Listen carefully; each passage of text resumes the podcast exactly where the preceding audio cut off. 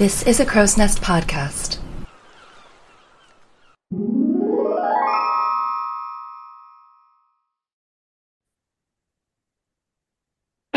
of course, I need to cough right as I hit the start button. Like, that wasn't intentional. I'm sorry. It's okay. That's why you can cut. I know, but I never end up doing it because it would it would it would break that barrier of authenticity that we have so so strive to put up. Yeah, I mean, guys, you're just popping into a casual conversation that two best friends are having, and sometimes there's coughing. Well, not only that, but in case anyone was wondering, this is what conversations with us would be like. If you came to a dinner with us, it would sound like this. Just Yeah. insert whatever topic. If it's Disney, whatever. Annoying as fuck, or maybe incredibly enticing, depending on how much you like us. I was listening back, by the way, to the Black Cauldron episode. I I sound way dumber than I even realized I came off as. Like, I missed a lot of this movie. Even when I'm listening back to it, I'm like, I remember things happening in this movie between what I'm complaining about. I'm like listening to myself. I'm like, who is this? I mean, when you really hate something, you you do try to to black out as much of it as possible. I mean, that's fair, but again, it's coming back, and I I only wa listened to it like a week later. It was like, what happened? Okay, but the big question is, does this make you want to rewatch the No. Black Cauldron? Nothing is ever going to make me want to watch that movie again. I told you, I think I talked about it the episode. I've tried Yeah. several times, and one of the times I tried watching it, I was on acid. You know, the ultimate state in which you're kind of like, fuck it. And I was even then like, mm-mm. You couldn't handle it even on acid. No, as, neither could the other people who were on acid. They were like, this is so boring that even the most entertaining drug is not making this entertaining. And then you guys switched to The Hobbit and had the worst trip of your lives. I have no idea what we switched to. It doesn't matter. It was anything else. Might have been She-Ra. That's quite a switch. That's such a good show, though. It is a good show, but like, okay, definitely very different from D&D. Yes, The stuff Black actually Cauldron, Dungeons and happens. Dragons. Yeah. Well, how are you doing? I'm doing okay. Mm-hmm. I am uh so ready to dive into the nostalgia today and see where this goes. We just stop seahorsing around and just get back into it? I'm I'm really excited about this one because I think I've alluded to it a hundred million times. Um, The Little Mermaid is my favorite Disney movie. It is my most nostalgic Disney movie. And not only Disney, it is always constantly and consistently in my top five favorite films, no matter what point in time of my life you ask me. And there's some movies that I've watched later in life that got added in, like Coraline, I saw later in life because it wasn't out when I was six years old, so that got added to the top five.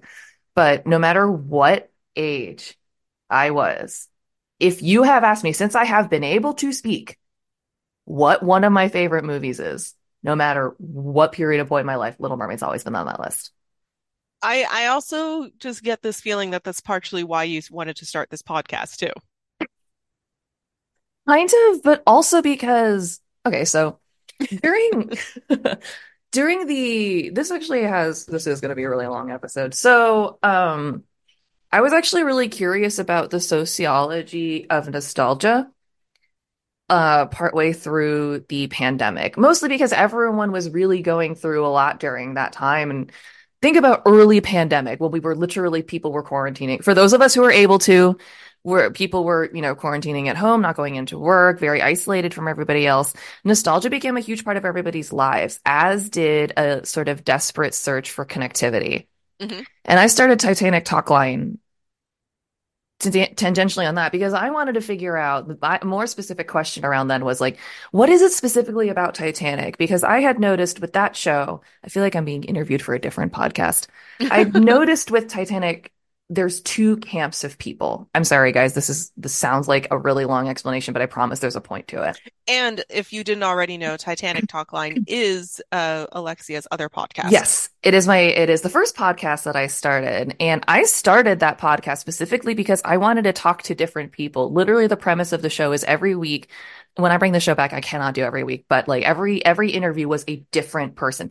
And it didn't matter. It did there wasn't any barrier to who you could you could be some Redditor. You could be a fan, but I wanted to find out from people who were fans of the movie and also people who were more fans of the event itself. Fans is a weird word, but like connoisseurs of the event itself, like why? Hmm why? Like what's what is going on here? And especially during the pandemic when I had the time and people had the time to be creating things, that's when I started asking those questions like what are you doing? Why? What is so fascinating to you? And what I found out was that it was all about a need and want to make a human connection, even with people from the past. It's about learn for many people who are interested in the historical event, it's about learning about the people and the mechanics of how this ship worked it's about learning the names of the victims and the officers and keeping their hmm memory alive. And that's how things are are kept, you know, a present. Coco, speaking of a future Disney movie, brings up that concept with the concept of the second death and that that you never really are truly dead until you're genuinely forgotten. And that's part of what I learned from that. And the other part of what I learned was that sort of modern need for connection. And that was much more prevalent, I found, in millennials, people who are interested in the movie. And for them, there was a huge sense of nostalgia. And that's kind of what led me down the Disney path too, because Disney nostalgia became a huge thing during the pandemic as well, when nostalgia in general was huge. And I just kind of noticed that. And in sort of quote you know, pun intended, diving into the sociology of the Titanic community, because I've always been a huge Disney person, it led me tangentially to that because it was like, well, Titanic is its own form of nostalgia because it has people who are really into the movie and then people who are much more interested in the historical event. But Disney is its own monster. Yeah. Disney is its is a very different world, and the people that are nostalgic for Disney, it's a very different demographic. So I wanted to start the podcast for that reason, but I knew that I didn't want to do this one by myself. Yeah, and I think it's an it's an interesting um topic that you bring up when it comes to millennials specifically in the drive for nostalgia. Yeah, Uh, because we we as millennials do have a big focus on nostalgia, and I think it's been discussed in in many different um media throughout the years. Not just about how amazing it is that we're destroying whole economies by buying uh like avocado toast, napkins. but there is a draw for us to look back in the past and and think about the um time when the world was a little bit more simple. And actually, I guess this is kind of true for every generation. It's just that ours is just kind of in the spotlight right now. Sure. And also happens is is happening during a time of social media, which didn't happen before. Yeah. Yeah.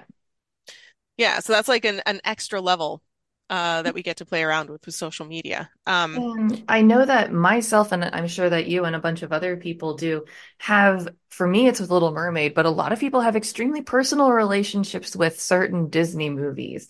mhm, And that was another part of that attracted me to it because, again, to go back to Titanic, just some of the things that I've learned, you know, this is just a few things that I've learned about fans of the movie. This is not the historical event, but things that people have shared with me from that show. People have discovered, have shared that they discover their sexuality through watching that movie that mhm, they left abusive relationships because they realized how a person should be treated, that they, you know, found out things about themselves. They decided that they wanted adventure. They knew what they wanted in a partner. You know, people form very important attachments to these movies. And I wanted to also think about that with Disney because, you know, for Titanic, that happened for one year. It happened in 1997, but Disney films have been coming out for so many years, giving so many different people opportunities to form these bonds with different movies. You saw how many little girls that are now 12 to 13 have what I would consider like that relationship with Elsa, yeah. because that was the princess when they were six years old. And I think um it's not a coincidence that a lot of this happens with with people who were born in the late 1980s and upwards because there is uh I, I truly think that there is a capitalist reason why we have that heavy of a connection with Disney movies in our youth. Okay, Um, explain. and yeah, so we were we were talking about this a little bit before when Oh, yeah. in another episode when I asked, uh, when do you think McDonald's started their partnership with Disney and like the Disney Renaissance and all Did we that? ever answer that question? I'm about to kind of answer it now. Um, so Disney started partnering with McDonald's during the time of the Disney Renaissance. So when uh we got Michael Eisner becoming the CEO, hmm of Walt Disney and really having a huge focus on the Disney parks and bringing people into the Disney parks. Um, he Oops. partnered with McDonald's for a promo deal called Splash for Cash, uh, which basically encouraged people to go to Disneyland um, with their prizes there. And then this promotion ended up uh, leading to the Happy Meal promotional tie-ins starting in 1989 87. 87. Yeah, so there we go. So starting in the late 80s, Oh, sorry. Also, in just to give everyone a Little tiny, tiny, tiny little time frame, Eisner stepped into becoming the um, CEO in 84. So this is like right, almost immediate. Yeah. So so the pairing of Michael Eisner, uh, Jeffrey Katzenberg with his ideas that sometimes went against Michael Eisner's, all of these came together in the late 80s, which also, to be frank, coincides with Reagan's America and the focus on the economic boom and spend, spend, spend, and all of this. Um, uh, what, is the word that I'm looking for? We had we had such a huge focus on material goods at this time that I think hmm that's what partly made Disney come into the zeitgeist for kids, and thus we ended up forming these emotional connections. I I am so sorry. Gally has noticed me laughing. I Googled Michael Eisner because I was just trying to look up when he started his CEO ship. And you know, they um on at least on desktop they'll show you a few photos. There's hmm a photo of him standing in front of a weird swooshy background that at first made him look like he's wearing a windswept wig. And it's extremely funny. Oh, I think I see the photo that you're you're Yeah, it's like I have like a gray brushstroke background, but at first glance it looks like he's wearing a very luxurious wig. Yeah, which is amazing because this man also looks like he's been Very bald since the age of 16. Sorry. I Googled him trying to, because I was looking for your partnership, but that is the first thing that I saw, and I just fell out. Of, I had Yeah. to duck out of view. Sorry. It's a pretty great photo, so just Google Michael Eisner for this picture.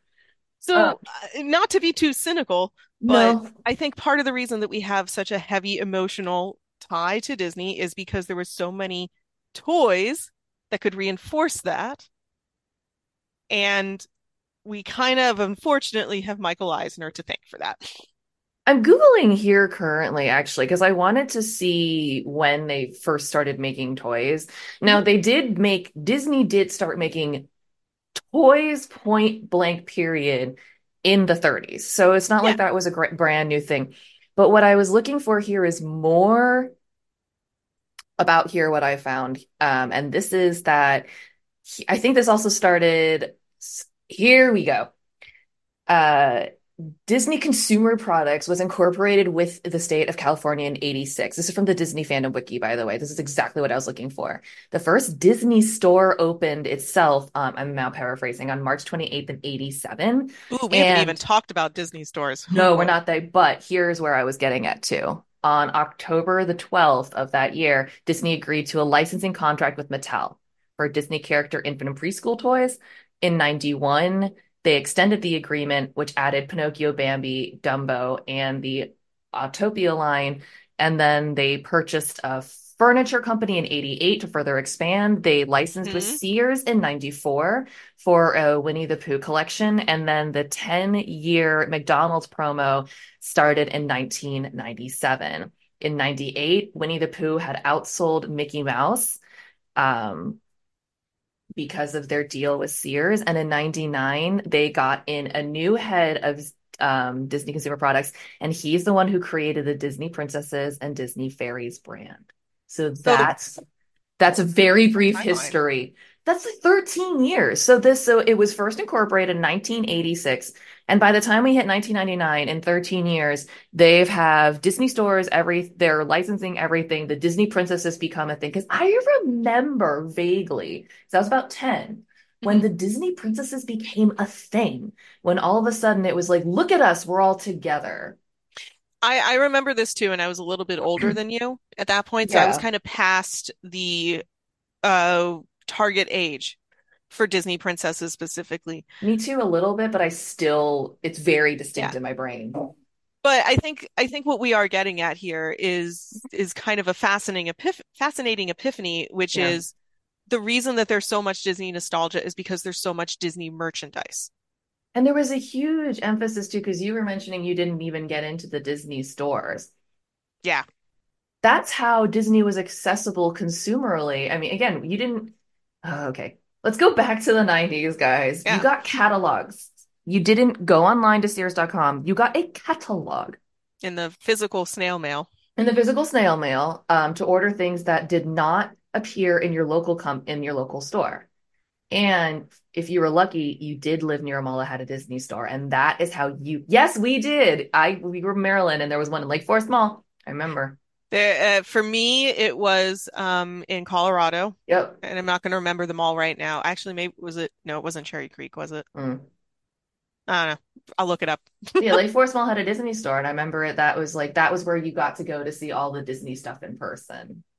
Because again, you you, you know, there also weren't that many franchises and stores at the time, so it was a much bigger deal. And you'd go on, and the commercials on TV were always featuring these toys that you may not be able to see in person unless you went to like a Toys R Us, hmm which, you know, once again, you have to get your parents to take you there. And why would they take you to a designated toy store?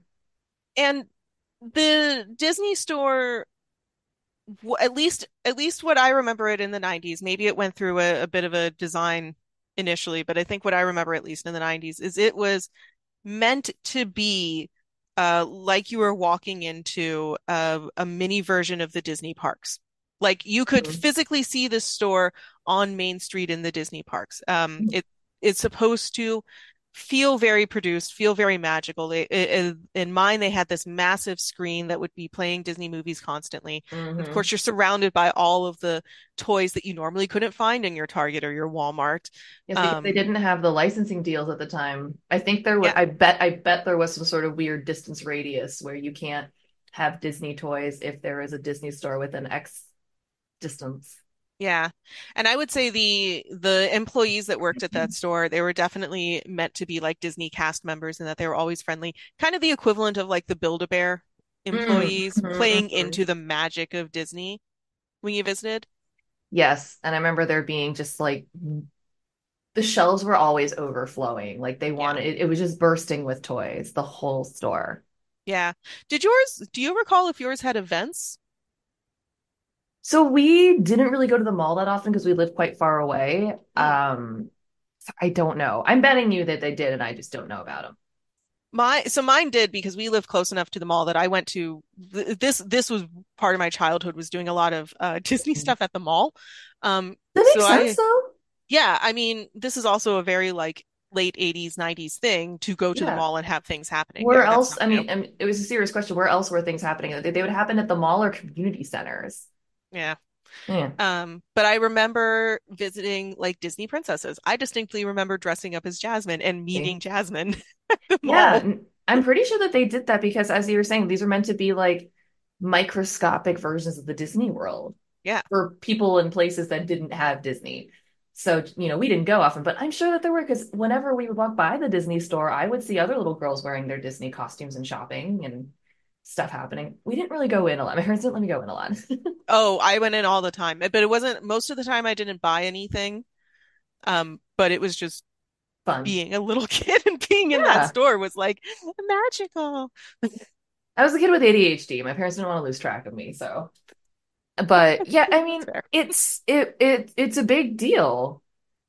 You know, play is really important for for kids. It helps you create these bonds. That's why kids have imaginary friends or they think that they're friends with Cinderella. hmm And I think it's why a lot of us still have some um some preferred Disney character connection. Like you were saying initially, there's kind of like one that we always hold a little bit more dear to our hearts more than anything else. And it doesn't matter if you're not considering yourself like a Disney adult or you don't really care about Disney. I think if somebody were to talk to you and say, who's your favorite Disney character, you would still be able to say, even if you don't like Disney. Yeah, you might be able to it might you might be like, eh, I'm not a huge fan, but I kind of like, I don't know. I like Sebastian. He's kind of cool.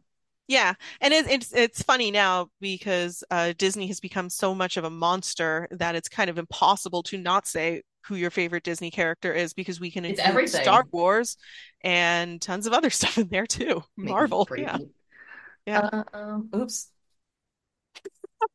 I just keep hitting my head on my microphone. I'm having one of Oh, those days. I thought you were saying oops because of uh oh oops Disney became an even worse capitalistic monster. I mean, they did, but also mostly it's because I keep hitting my head on my microphone. Yeah. Um, do we have What another question? I mean, we always have the well, if you want to do the Oh, summary, you could do the summary, but otherwise our question is what was your relationship with this movie as a child, which I think we've kind of been getting into. Uh, yeah, I can be slightly more specific about that though. Yeah, The please. the movie came out in 89 and it was released on VHS in 1990. I looked this up because it's important. Mhm. I had open heart surgery in 1991, December of 1991 to be very specific. December 16th, 1991. And, and again, Long going time. back, it was morning. Um, it 7:15 a.m. It was an early morning surgery. I know this, and I also know that they had to close down an entire ward for me because of potential um, infection, and they had a specialized crew. Only they could come in and out. Like. Ooh, you were E.T. Isn't that wild? Yeah, I was ET for a minute. Um, I was also in a coma for two weeks, so yeah, definitely an alien. But going back to entertainment in the 90s, like another thing that I don't think we may have touched on over the course of the show is that children's TV, unless you had cable and had the Disney Channel, wasn't a thing. Like Yeah. PBS Kids had designated hours. If outside of that, there wasn't exactly kids television. So if you wanted to have something for your kids, they were VHSs. And, you know, VHSs are physical media. You have to have them and carry them with you, and it, it's it's a little inconvenient. But that's the only one of the only VHSs that I had in the hospital when I finally was allowed to like wake up and do stuff. And I watched that movie on repeat ad nauseum. It was my favorite. I loved Ariel. I wanted to f- swim and splash around like her and sing and be happy. And one of my early one of my earliest memories is of me being a grouchy brat, which should Okay. surprise Yeah. nobody because my mom, and by the way, I'm on my mom's side as an adult, because my mother, um, seeing that her child had watched the same movie 697 times, um, and that there was another little girl on the floor who was also in for a procedure who did not have any home entertainment, might like to watch a movie. And she loaned my video to this girl because she knew, Oh, how dare she? here's the thing, if she knew if she asked me, I would say no. Of course. Um, right. And I'm two. I was two and a half years old. So it's like, I'm not going to argue with a two and a half year old who is attached to a bunch of wires. What is she going to do? Nothing. Mhm. So I remember, I think someone, like, I don't remember if I was on a walk or if we were taking the gurney around or if I was going to an appointment or something. But I remember going by either the playroom she was in or the room she was in, and I could see her watching this movie, and I was very mad. Did you say, do you remember No, saying anything? no, I said nothing Just because, again, I was two and a half. Yes, I was very huffy. And as an adult, by the way, as a person in my 30s, I'm now like, my mom did the right thing. Like, that girl was bored out of her fucking skull. She also had nothing else to watch. And unlike me, she didn't have a movie with her. So it's like, come on. My kid can hang out for 90 minutes. I think I'm more impressed about the fact that your mom was telling the truth and not just using this as an excuse to not have to hear that fucking movie one more time. Like I think many parents do. actually pretty tolerant. But okay, I'm gonna. There's a couple of moments where she has absolutely had enough with what's happening on the screen in front of her. One is when I was watching the English dub of the Sailor Moon R movie one too many times Oh no. because, oh God, the English dubs, for anyone who's not seen that movie, English dubs from Sailor Moon are a special kind of incredible, but especially when they're yelling or screaming. Because oh, we it's, also have to point out this is the original Sailor Moon because now yes, there's new Sailor Moon. yes, no, no, this is, this is like 96. It was very bad. This is very bad. So what she's hearing accurately is them being like in pain, and it's just not like, "Ah!" Yep. That's and yeah. she and I did not realize how over it she was until after they stopped. She went, it just left the room. Your mom made sounds like a whale. Yeah, she was completely over it. And um, the other time that's happened was when my brother and I were watching um, Dragon Prince, which is a more recent um, sh- oh no. This is a show on Netflix, but it's also a show for kids. So there's a few moments where they're like, it's not just on the nose, but it's like a hand on the face. Yeah. There's the, the villain's coming forth, and he goes, In the black sands of the midnight desert. And I already knew that was too much, but my mom decided to let us know by from the kitchen going, In the black sands of the midnight desert. Just mocking it. Just, Oh, that's oh, great. she's over it. So, okay, so you you really started to form a connection with this movie um Yes, because you watched it ad nauseum uh legitimately. in while you were having, you know, open heart surgery and re and hmm recovering from that, which makes Yeah. total sense. Were there any other movies that you were watching at the time? I don't remember them. I Okay, am so I'm also sure going to I say this owned might be a ones. failing on your parents' part for only bringing in one I get, but I do also want to, like I had just pointed out, though, two things I want to point out. One, it's a physical thing. You'd like my parents would actually have to remember to go to the house and pick up a video and bring it with Yeah, them. that's And fair. number two, I was two and a half. Kids can watch the same. Like, how many? Okay, anyone who has who had a like a four to seven year old girl in their life around the time Frozen came out Oh yeah, everyone's complaining. But, but th- that's exactly what I'm saying. Like a kid Yeah, will watch it without a single break. Like as soon as it's end, rewind and start again. So I think that might have also just been me being like, I don't need any other movies. I think that's really interesting because um obviously you were put into a particular situation where you Mhm. you might have been limited in what movies you could watch too, but it sounds like you were really choosing Probably a combo of the two. this. What about when you got home? Did you continue to watch Little Mermaid? I don't have other mem like that is one of the earliest memories I have of my childhood. And it's a very quick snippet. And again, I know that there's people out there who think you can't have memories at that age. And maybe it's just me forming a memory off of stories people have told me. However, I don't have distinct memories of watching or not watching other movies once I got home from my surgery. I have memories of just being a kid in general in the living room, rolling around on the carpet, sitting on the couch, and watching various Disney films at points in my life. But do I have any distinct memories of that specifically? No. And then uh throughout more of your childhood, how did Mhm. The Little Mermaid come back into play? I just always came back to the movie, literally. I just watched it so much. I lo- like I loved it. So It it's just a comfort thing. it's a comfort. It's it is and always has been. It's and there's we'll get into it more now that I've wasted an hour of everyone's time.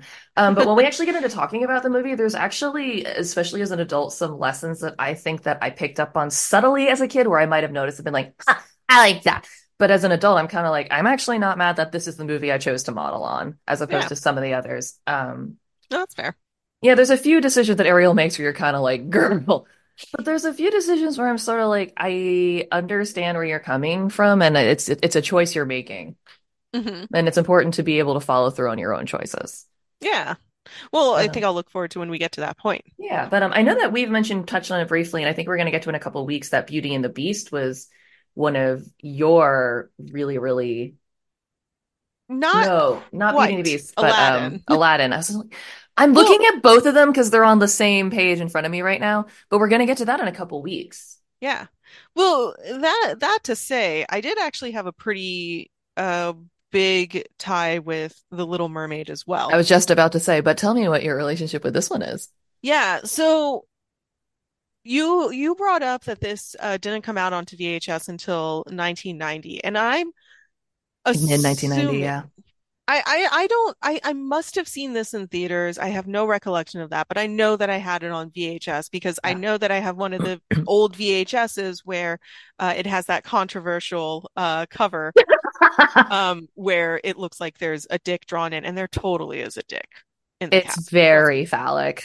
it's very phallic. It's There's very you know I this is a sidebar, but um I have noticed a lot more uh phallic seas as I've been drawing Disney. especially when it comes to seagull no noses. They're very dick-like. So sorry, this is a total No, side. I like I like this. I just don't have an actual response to it Yeah, but it makes me aside to cackle a bit. Anyway, so The Little Mermaid, I And dick noses. and Dick noses. I don't remember what like I don't specifically remember watching it, but I do Mhm. remember that this 100% started my obsession with mermaids. And this is Oh, the same. Absolutely. That's why I'm, I think this is why millennials are obsessed. yes. Um, and this is also the the pivotal moment in my life that I can remember drawing and like starting Oh. to draw. So I tried my best to draw what I could remember um, my illustrations looked like when I first started drawing mermaids. And I'll, I'm know, sorry. I can see the Georgette on the other side. It looks oh, like I, she's reacting to your sketch. oh, pure perfection. Yeah, I like from it. Oliver and Company. Yes, Yeah. yes, yes. I'm sorry for from last week. Yeah. But like so I have this I have this awesome. clear memory of um do you remember or did you ever have uh these like plastic trays that underneath would have um some way to like have it on your lap so you could like read a book or, or write? Yeah. yeah. I have one of them in my house somewhere. yeah they still exist. I had one that was bright yellow and I decided to draw on it like hmm physically on the plastic. And Yeah, it's and I remember drawing like three or four mermaids that all kind of looked like that crappy nice. drawing all because of Ariel You know, I think that you bringing up your art point is really interesting because I was going to save this till later, but the first thing I can ever remember singing is Ariel's vocalizing. Yes. And that's the other thing is I also remember singing Who does it? The Little? Mermaid ad nauseum. Yeah, I I had the cassette. I remember hmm playing it in my room as a little kid. There and I remember doing this with a lot of um Sure. Disney music. Obviously, you did too. hmm But this in particular um was was really fascinating to me because when I rewatched th this is the first time I think I've watched The Little Mermaid since I was a little kid. Oh. as soon as part of your world came on, I just knew the lyrics. Oh God, it taps into you. It taps into you. But where I was going was not that. I was going for that vocalizing she does. I think that, yeah. Uh, that one. Yeah. I remember in the same way that there hasn't really been like a vocalizing phrase, but like it was just so easy to do. You didn't need to know any of the words of the song. And hmm even as a kid, just like vague awing, like it was it's close enough. It, it was close enough, and you were singing like a mermaid. Yeah. To be that's what it was. Yeah. I, I think what we're tapping into here is um, as little girls, Mhm. we wanted to be mermaids. We wanted to sound like mermaids. We wanted to look like mermaids. Yeah, basically. Yeah. I don't. Okay, here's my here's my question. Did you ever do you ever recall dressing up as Ariel? I don't think so, and I think that has more to do with just the availability of costumes. Like my parents were not big on buying a ton of store-bought costumes. Did they make any? Did your mom make? Okay. My my mom used to make make costumes Oh, because we also didn't we we kind of if we bought costumes they were the really like crappy. Yeah, we'd go to like Party City or whatever, Yeah, I remember Halloween or something. I definitely uh distinctly remember uh non-PC, but when it was widely available, I remember getting a um Native American Oh, the Pocahontas con uh, it wasn't the Pocahontas one. It was a Native American costume that then I said I was Pocahontas in. Excellent. So like I off-brand. It's possible I did Ariel. I have a memory of dressing as Belle because the sleeves on the dress were itchy as fuck. Yeah. But that was a few years later. That that's when I was old enough to start remembering like the costumes that I wore. I Yeah. I might have been Ariel when I was just little. Like my parents made dressed me up as Ariel when I was three. So I'm trying to think too. I'm I might have been Ariel too, but I don't think I was. I don't I don't remember ever having like the red wig. Neither do I, but I don't. I wasn't a wig kid. Like even when Mm, costumes came with wigs and headpieces, I was like, mm-mm. I loved him. No, I didn't want stuff on my head. Get it off. Get it off. I as somebody who had um crazy curly hair and would scream when her mom would try to brush the hair, I think I liked wearing wigs. I guess that's valid. I would just put my hair back. Yeah, but yeah. Problem So, solved. So both of us had we've we've we've spent quite a bit of time talking about our nostalgia with this movie, which is wonderful. And I encourage everybody listening to pause the Mhm. podcast here and just like think about what your relationship was. Maybe not with The Little Mermaid, but what the, your first Disney movie Yeah, the one that feels. really, the one that impacted you. Um, Yeah. Yeah, I once again forgot to write a summary, so I can do a quick improv, but also because we spent so long on it and I really want to get into the movie, I'm just gonna go like super quick. Basically, uh, Little Mermaid came out in 1989. It was the, I believe, the first movie that's a part of the Disney Renaissance. Official. I think we're going to say it's official because Disney Renaissance technically started with The Great Mouse Detective, Uh, but yeah. but The Little Mermaid I think was the biggest like okay, was we are in it. Well, it's also at the time it was the movie that Disney spent the most money on, Yes. and you know this was kind of their giant launch And like we're really going to do an animated movie. Yeah. It follows Ariel, the youngest of seven daughters of Triton, the king of the sea, who falls in love with a human that she saves from drowning during a shipwreck.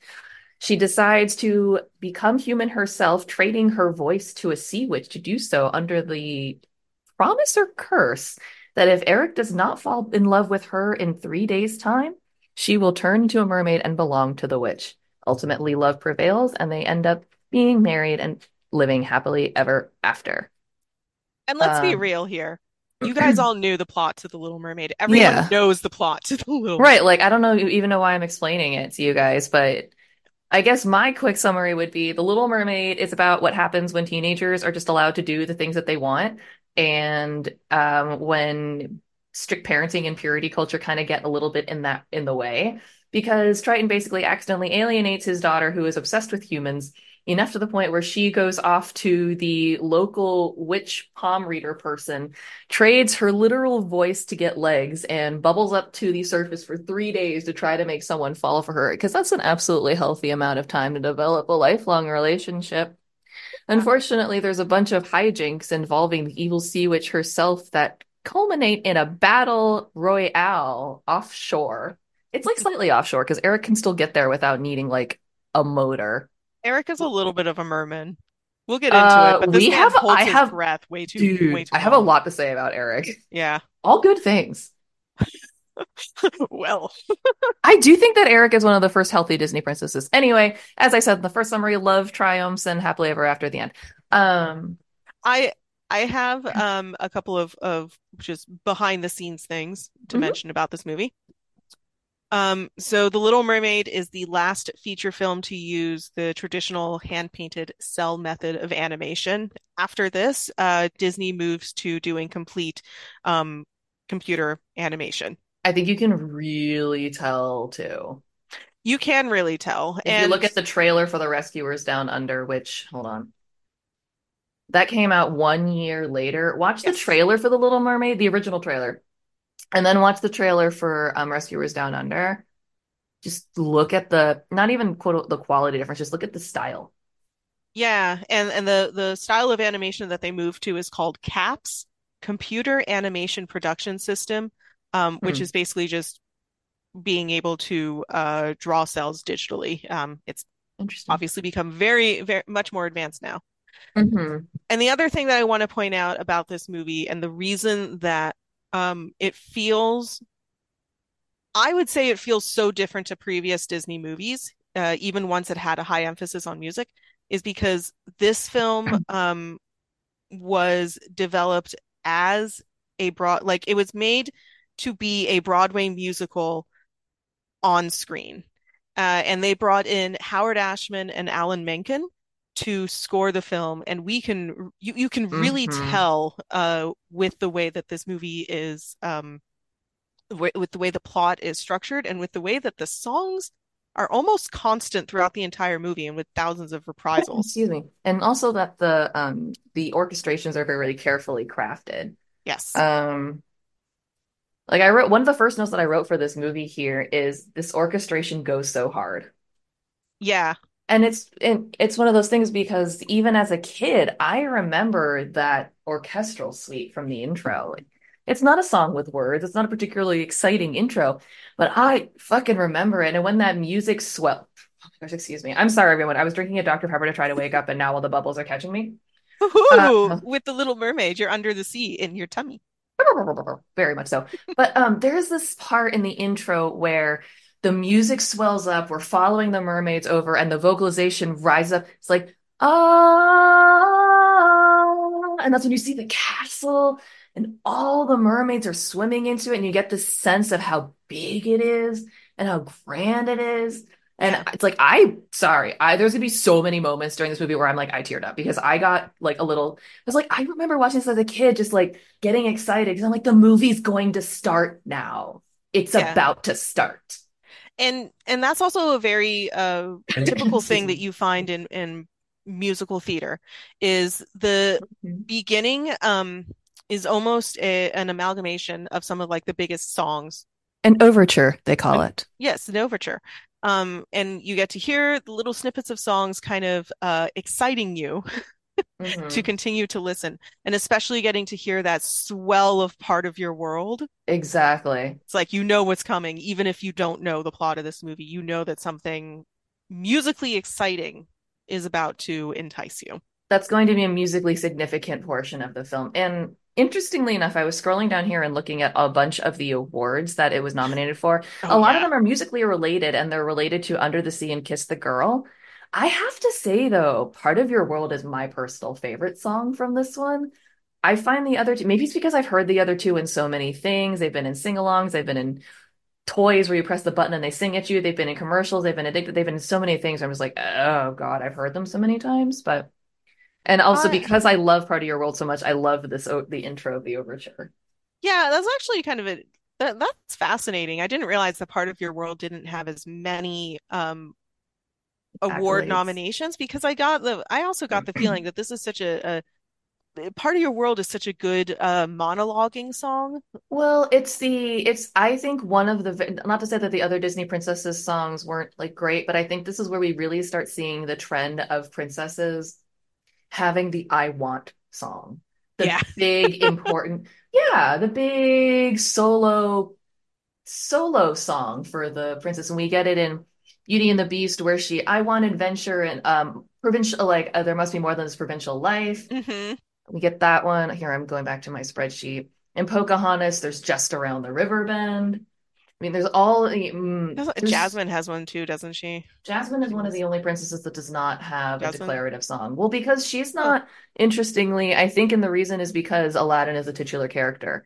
Yeah, Aladdin has his song. he has the I Want song, Yeah, yeah, yeah. That's, that's his intro. which it's true. That's such a good song. We're never gonna get through this movie. Um, Uh, prepare yourselves, folks. This might be a two-parter. it is, guys, I have a question about this. So we get to this concert. The little Yeah. seahorse comes out and does the intro. He's like, here's the king and here's the composer. And Sebastian goes right to the stand and Tap, tap, tap, tap. tap, taps. Did no one do a backstage check? Curtain call? Hello? Where is everybody? Ariel? Ariel? This was not this was not planned well. I do want to No, for a one tiny little concert. one tiny Sorry. little cute fact. Um, that opening fanfare uh for Sebastian, where you hear like a kazoo, that's Alan Menken himself. Is it really? Yeah, I love that. There are so many silly things that I could see happening in this. there there are. Um, but yeah, right. I have that too. Like, you guys, did you have dress rehearsals? How did this go down? Yeah, because they so okay, I'm skipping ahead a little bit, but we find out we find out in the musical number that Ariel's sisters sing thing they think thing is Ariel's sisters sing that Sebastian wrote a song for her. Yeah. So I'm assuming there's been oh, and Sebastian even says okay, so Triton's like, I'm so excited to see Ariel sing. And Sebastian's like, yeah, she's got a great voice. Wouldn't it be nice if she showed the hell up to rehearsal sometimes? He says that to himself, obviously. So there have been rehearsals.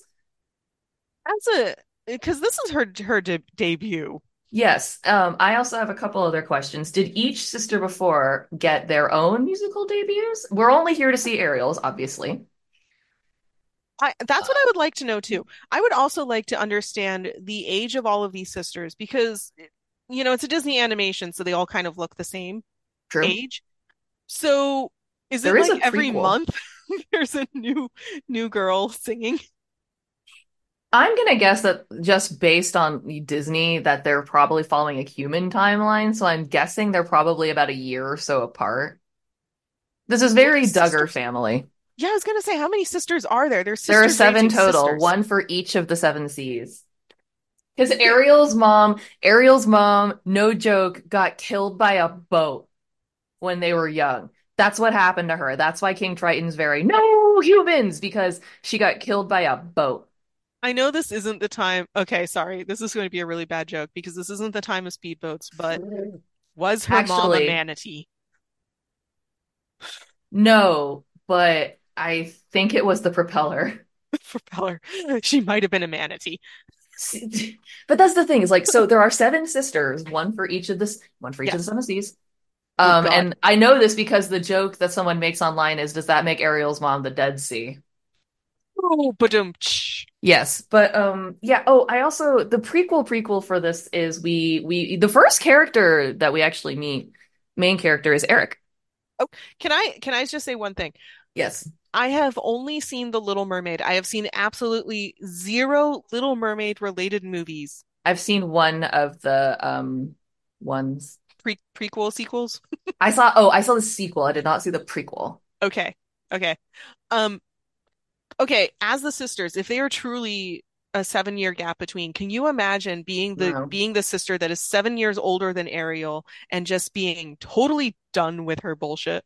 Yeah, because that would make her 23 years old. Yeah. She doesn't even want to be here. She took time off of her busy workday. Well, she's probably crown princess. She's probably like, don't we have stuff to do?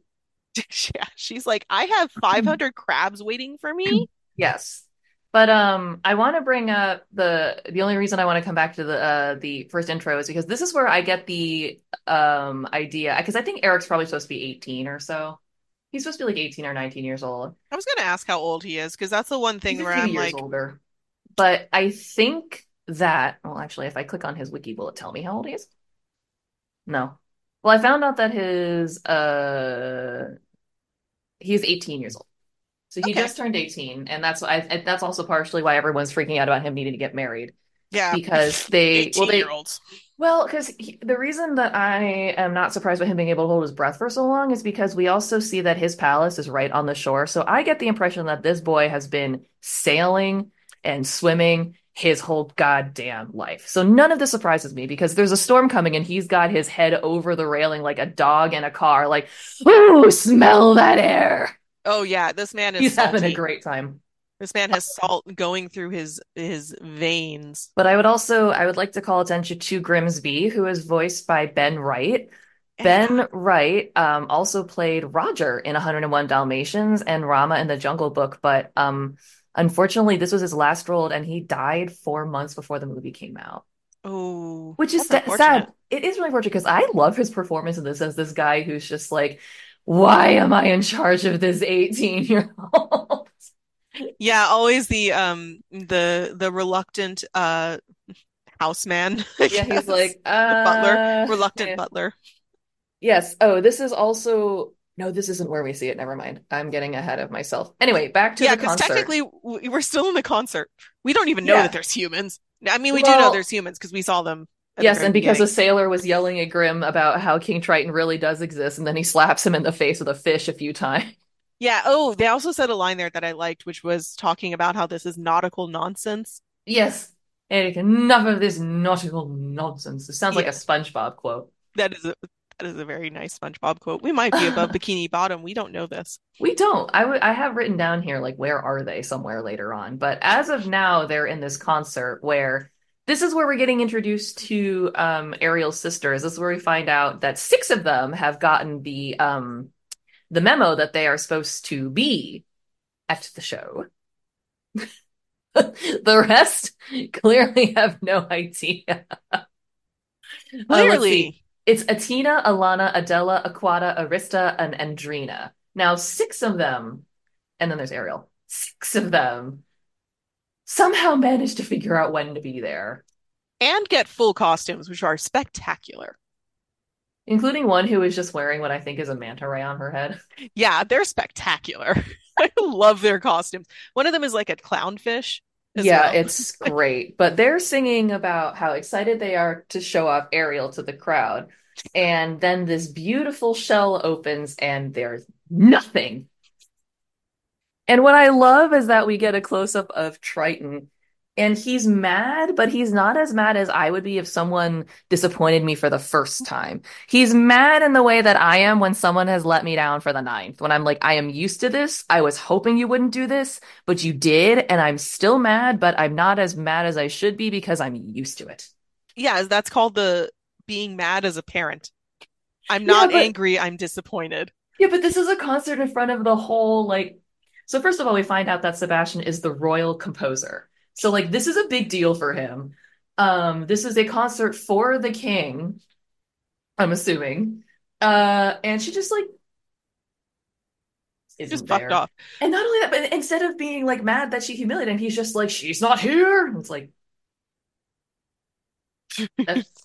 I feel like you'd be angrier and you might want to go look for her. I'd go looking for her. I wouldn't wait for her to come find me. I'd be going to find her. Yeah, I'm also like, uh, okay, so uh, from from a from a theater standpoint, you brought this up before. Um, hmm why didn't anybody make sure that all of the actors were there before they went on? What is Sebastian doing? If he's supposed to be the director, he's supposed to be the one backstage or the composer or whatever, being like hello places people, places people. But nobody nobody goes to to collect Ariel. They're just like, oh shit, I guess let's just go on and hope that she shows up. It's not a very good they, they don't have a very good theater company, I think is what we're saying here. Agree. And um we find out that Ariel's just a little too busy because she is looking at an abandoned ship with her fish friend Flounder, who has got the millennial humor down already. Yes. I did not realize that Flounder was not annoying until I was in an adulthood. I thought he was a whiner when I was young, and now I'm like, no, he's just me. He's like, yeah, sure, fine, totally dark. Uh, he, what did he say? He goes, it looks damp in there. You're underwater. Yeah, you're in underwater, sir. Oh, okay. I wanted to bring up this little tidbit because this is Okay. this is something that um I don't think we knew about. Well, I didn't Mm. know about. Uh apparently um Sebastian the Crab started out as a minor character named Clarence, who was an English butler. I feel like I knew this from reading the wiki a long time ago, and I gotta say, good ch good change, good Good change. good change. They uh that that really made a difference with this movie. It absolutely did. Um, but Ariel is like, I'm gonna go into this ship, and they find a fork and a pipe. Which, to be fair, that is exactly the kind of debris that I would expect to be left in a sunken ship. I like worthless shit. Worthless worthless. shit. Yeah. Yeah. But before they can leave, there's a shark attack. There is such a shark attack. This shark has several years to go before he decides that friend that fish are friends, not food. He does. He also has a great doodle. He also has a long time to go before, like, a, actually, he has a really short time to go before his digestive system disagrees with him because he just eats the floor of the ship. Yeah, he I'm Like, in trying to get to Ariel, he's like, well, these floorboards seem to be my way. So instead of rising up three inches to go above them, I'm just gonna hop, hop, hop, hop my way through the boards. so this is I always have this question with Disney movies. Anytime there are talking animals, which is every fucking Disney movie, what decides which animal is intelligent enough to talk and what decides which animal is not intelligent enough? Because this shark seemed to be a very dumb real life shark. Yeah, but everybody else, as you're pointing out here, can talk. Everyone else is sentient. Yeah. Yeah, no, this shark is just a big ship eating, fish hunting machine, but somehow or other, Ariel's able to get away just by logically deciding, oh, let's go upwards. Sharks can't breathe in thinner water. Sharks can't look up. That's what Sharks, it is. Sharks can't look like up. Pigs, they can't look them. up. Yeah, this is what it feels like. Because for a while they were trying to escape by just like getting away by, you know, like quote unquote running forward, swimming forward. But It's, all of a sudden, exciting action scene, yeah, but then frankly, all of a going through the sudden shipwreck. the escape is this just them going up. Oh no, I forgot. They get him trapped in a porthole. Yes, that's it. That shark is going to die. That shark is dead. Shark is dead. They have just killed a shark that might have been around for a thousand years. Maybe that's why he's so dumb. He has prehistoric dinosaur brain. Entirely possible. But um Ooh, they don't have time to think about that. they don't have time to think about that because it is time to scuttlebutt with Scuttle. God, so I didn't watch the live action film, but apparently there was a song sung by Awkwafina called Scuttlebutt, and I think I could do without ever hearing that. Like, I never want to be that person that's like, you shouldn't sing because I, I, I truly think that no matter who you are, if you want to create art, you should create art, even if it's shitty. If you're not a great singer, sing because it makes you happy. Awkwafina should not sing because it makes her happy. But Well, um, I have I, I genuinely have nothing to say to that because I haven't seen this. Neither have I. But let's just go back to um Scuttle, who I've written down as an improv troupe leader.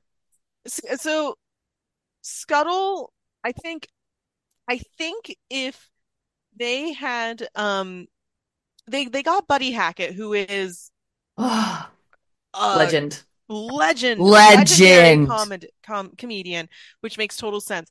I also feel though, if this Little Mermaid had been made just like one or two years later, this is probably what they would have gotten um uh oh my gosh, why did his Robin Williams for? Oh, Because do you think they Scuttle tried to get like him for this part and it just didn't work? I actually feel like they went for Buddy Hackett first because You're Buddy actually Hackett is probably such a legend. right.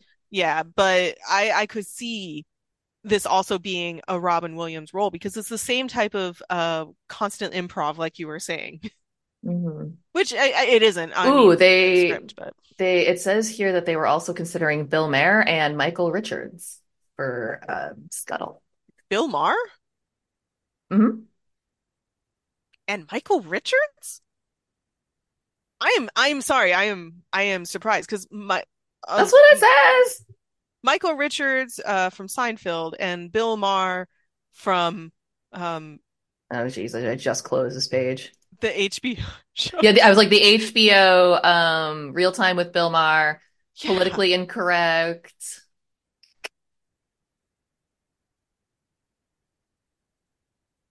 Yeah, I those are who they were um, contemplating for it. The act, it looks like the most people that they were um not contending for, but like it looks like the role that they had the most people considered for was actually that for Ursula, which we who we haven't met yet and who is amazing. Oh yeah, I can't wait to talk about her. I'm just I'm sorry. I'm really really stuck on the fact that we could have had a Little Mermaid where Scuttle was played by Kramer from Seinfeld. It's true. But I do have to say I like the way it turns out, but I will also also also say that um Elaine Stritch was also considered for Ursula, as was Jennifer Saunders, who later went on to perform what I consider to be the best cover of all time, I Need a Hero in Shrek 2. I love Jennifer Saunders because she is half of a British female comedy duo French and Saunders. Dawn French is the other one, who's also I think Dawn French has also shown up in a Disney movie or two. But mm-hmm. I okay, Jennifer Saunders I could definitely see. I could also see Elaine Stritch as as also were yeah. um they also were considering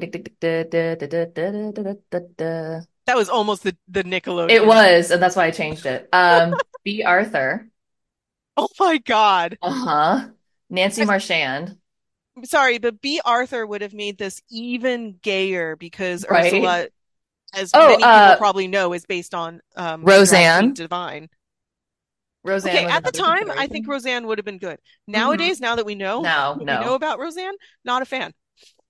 Well, Pat Carroll wasn't the first choice, but I actually do happen to think she was the right choice. The script was actually written for Bea Arthur. I think Pat Carroll was a good choice. I could see Bea Arthur in this role, and that would have been amazing. And and Um, there are some others that I could have seen in this role. It would have been amazing that you listed yeah. too. Anyway, um, back to Scuttle, who is this is where we get one of the most iconic scenes in the movie, and this is where we find out that Scuttle, as I said, is an improv troupe leader because he takes the fork and is like, you know what this is, Ariel? This this right here, this is a hair maker. It's a dinglehopper, and here you go.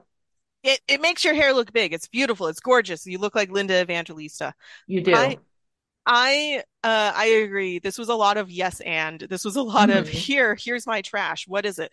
Oh, I, that's a dingle harper. Or I I really loved um Scuttle's Snarf interaction with the Snarf Blaster. Yes, where he just first of all, Cliff gave me a replica Snarfblat for Christmas. Um, Ooh. Are- and secondly, ooh. I love that he just blows on it and shit comes out. Well, it's full of sand, which makes sense. Yeah, it's But full of water and everything that you don't need in a pipe. But I love I love this idea of this is how a, a dumb bird thinks that us humans use these tools. And like the Snarf Blaster was developed because people just sat around staring at each other and had nothing to do, so they might as well smoke. Snarfblat, but also it is very, as he said, it was very boring. Yeah. But this is where um Ariel realizes she's fucked up because Scuttle originally says that they're used to play music, and she's like, music! I was supposed to do something related to music today. Girl. Girl. And this, Yeah. and then it, they run on home, run on home for a dressing down. This is also this I didn't realize how how quickly this scene appeared, but um Yeah, this all happens before 15 minutes pass in this movie. well well specifically when Ariel is talking with Scuttle, there is a frame where she's going music and she makes this face and that face was freeze framed as a meme Yes, it's the, the years as glasses hipster. Ariel. Yes, there's, yes. That's Yeah. the scene from Hip. That's where hipster Ariel comes from. Because she's holding up her hands in distress, and somebody put glasses on her. There's some amazing animation uh, when it comes to Ariel's face. She's extraordinarily, extraordinarily expressive in this film. She's also very expressive when she's making her argument to her father because he's telling her he's really disappointed at her for Mhm. embarrassing everyone. And she's like, I'm not a kid. I'm 16. Which I have to say, as an adult, exactly. You should know better. You know what time commitments are. Exactly. It's like two things. You are still technically a child, but also, yeah, you are 16. You're not six. If I can trust, it's like if you want me to trust you to go off adventuring, I need to trust that you're going to come back for your obligations, young lady. Yeah, presumably you agreed to this. You would think so, especially because Sebastian wrote a whole ass song for her and everything. I don't think they would have done that if she never came to rehearsal ever, ever, ever. Yeah, and like presumably sh we get the impression that she's a good daughter mostly. She just has A little wanderlust. rebellious. Yeah, Yeah. she has Yeah. wanderlust because Triton is never like, "Oh, this is, you know, how how dare you? You have so many problems. You've been doing so many sea drugs. You've been you've been, you know, sniffing slugs. Not great. Uh, you've been messing with the fish, moving the Mhm. coral around really bit, you know, like it wasn't like this is the last straw. It's like, okay, you do these things. I'm kind of upset that you Right, you're off. airheaded and you don't remember to come back. Yeah, you're not a bad kid. No, um, and because of that, he decides, Sebastian, you're gonna tail her. Yeah, you're not a bad kid, but I'm going to put my tracker on you, my I'm gonna put tracker, the royal composer on you because that's what he's good for. which is which is such an insult to Sebastian. Sebastian's sitting there going, I went to the Juilliard of the undersea school and I have to that. When Yeah. he, right before he's about to take off after them, he's like, I should be writing symphonies. Yeah. And um there's there's also a moment in here where Triton talks about how humans are barbarians and I Mhm. yeah, I agree. Uh-huh. Because she's basically trying to explain that she thinks that, you know, the surface world's interesting. It's not that dangerous. Nothing happened. And he's like, no, anything to do with humans is bad. You're going to get hurt. He also says, do you think I want to see my youngest daughter snared by some fish eater's hook? And I want to know what about his other kids? Does he want to see his oldest daughter? I keep wondering that too. Like, are all the other kids? I mean, okay, let's be real here. None of the other kids got a movie made after them, so Ariel is the chosen daughter. She's a golden child. Everyone else has a boring life. Everyone else settled down with some merman. Maybe there was a little bit of conflict because one of hmm. them settled down with a mer lady. She's also the one that looks just like their mom. I've seen like a photo from the prequel. She looks just like their mother. That's convenient. Yeah. That's good. Wait a minute, does that mean that all of the other girls have different mothers? No, they're all supposed to be blood sisters. That's convenient. Very. Um, I also forgot a little note earlier because remember we brought up a while ago Pepper Ann. I have another Pepper Ann connection from this. We have another one. Pepper Ann reference. Yes, the voice, the voice of Flotsam and Jetsam was a character in Pepper Ann. Who is she in Pepper Ann? Vera Gruber Schwartz. I don't know who that is. I like how I asked that question like I would have any idea what that You was. might. But yeah, there was a might. There was there was a quick cutaway where um we saw uh Ursula watching Ariel swim back home in like a magic orb and she sticks her eels on them. So Ariel's got a lot of trackers. She's got two eels and a crab following her around. I I also love I love the evil eels that we get. Yes. And Um I've always enjoyed uh Flotsam and Jetsam. Uh Flotsam and Jetsam always have they have one eye yes. that is connected to Ursula, and then sometimes they'll be able to kind of put those eyes together to give Ursula a better That- view. yeah, like magic orby thing that Like- she can see. Yeah, like a magic orb, which makes me wonder, like, if they're separated. Does she get panorama? Yeah, Ooh, it's too much of a mind fuck to look around. I'd be curious, but um I find it interesting that now that Ariel's being tailed is when she, she brings us to her secret cove full of human treasure. I don't think anybody's following me. Best to go to my secret hideout. It's true though. Yeah. Um, and I wrote in my notes here that, and I brought this up earlier too. 15 minutes is in is when we get, in my opinion, the best song. And I'm a little surprised because I was reading, excuse me, um, it was around the casting. Where did it go? I hate these things. Okay, here we go. Um, the it says here, one of the film's most prominent songs, Part of Your World, was nearly cut from the film when it seemingly tested poorly with children. That is fascinating because I agree with you. This is one of the best songs from my opinion, opinion as well, and probably the song that I like remember relating to the most. Um, the follow-up for that one here is that Katzenberg felt it needed to be cut, but Musker, Clements, and Keane were like, no, do you remember what happened with Over the Rainbow? Because that was almost cut from Wizard of Oz because kids were getting rowdy. But um, they were like, hold on to the film. And during a second test screening, once they had actually fully colorized and developed it, it tested Mm. really well with kids. This is, you know, I'm not a fan of Jeffrey Katzenberg, and I Fair think it's enough. really interesting when we get these little tidbits of of the changes that he just chooses to do or says, I need to do this. And a lot of times they're wrong. Agree. Because as you said, I found this one the most relatable, especially as I was getting older. It's like, I want more. I want an adventure. I'm tired of being a little kid in a house. I want to go find things. I want to go do things. Yeah, and in my case, like it it just like was a flash of nostal nostalgia and emotions where hmm um it was like I could remember uh spending all of my time as a kid because I was I'm an only child. I spent a lot of time as a kid alone.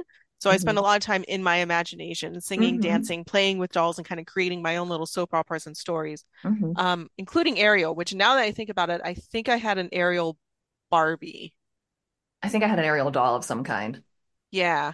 So I definitely would have like reenacted The Little Mermaid with her if that was the case. Um, and absolutely because of this song. Like I know I love this song. that's the linchpin here. Do you love hmm it enough to sing it is the question. Yeah, sure. Oh, and I was talking to Gally earlier. One thing that we've done is downloaded Smule for the show. So I'm actually going to start doing either longer clips or like full length versions of the songs that we pick, just because I only do like 10, 15 seconds here on the show. But yeah, I want to do from the chorus this time because that's what we all remember, right? I want to be where the people are. I want to see, want to see them dancing, walking around on those, what do you call them? Ah, feet. Flipping your fins, you don't get too far. Legs are required for jumping, dancing, strolling along down a, what's that word again? Street. Up where they walk, up where they run, up where they stay all day in the sun, wandering free. Wish I could be part of that world. Yeah. It is just such an iconic song. It's such an iconic song and it's such a good it's such a good solo. It is a really good solo. I'm, we and we hear it five more times. we do also, sorry, I'm having a kind of like, not hiccups, but moments, but it's just a really good song. It is. And then Sebastian ruins it. I By mean, sneezing backwards into a vase. yeah, by sneezing backwards into like a vase or um oh, what is the word? A stein, a drinking stein, I think, because it Yeah, yeah, it is a him? shine. It is. Yep, it does. Yeah. I'm like, come on, Sebastian, be cool. You could have been cool. You weren't cool, man. No, he was uh, allergic to water and just flew backwards. Everybody here is allergic to water and they live in it. It's a very interesting thing, but um, technically we're allergic to air. We were you were just complaining about your allergies. that's true. But Sebastian is kind of like he is overwhelmed. He's like, I can't with this. I can't. Come on, we we just need to get out of all this human crap. Let's just go home, get you something to drink, and then a shadow passes overhead. Over her grotto with a shadow of a ship. Mm-hmm. And of course she has to be like, yeah, yeah, yeah, Sebastian, whatever you're saying is cool and all, but what's that? Yep, and she once again swims up. And I'm now wondering, is this also what happened to her mom? her mom was just like, yeah, whatever, you guys are cool and all, but that's a ship. it's entirely possible. Her mom, it seems the implication is that Ariel inherited her mother's human interest, or that her mom didn't think that um, humans were as dangerous as we thought. I'm I'm sure that there's no reason for this plot to exist, but think of an No, not at alternative plot where uh, Ariel's mom um, actually had an affair with a human, and Ariel has a Hilarious. half sister.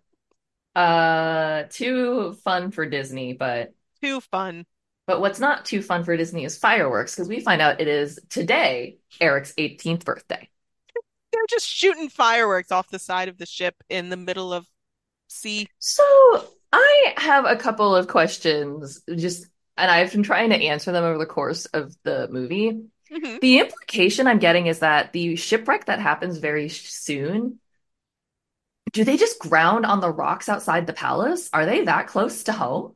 Right. It seemed like the the ship was not even an hour away No, but from the land. But at the really weird. time that we see this fireworks celebration happening, and when Ariel pops her head out, they seem like they are in the middle of the ocean. Yeah, I thought that they were at least another several days from getting back to land. Hence why they're having this out in the middle of the ocean. But you're right.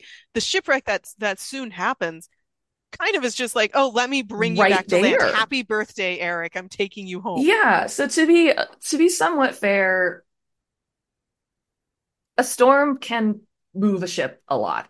So it's like you could cover a lot of distance with a ship, but still like wow. But any I'm sorry, I'm getting ahead of myself. But, They but you have a good point because also, um, if the ship were out in the middle of the ocean, Mhm. it would bring some people potentially back to land, and it would bring other people out further into the ocean. Like, it's not like everybody would be like, hang on, everyone, we're all going back to land together.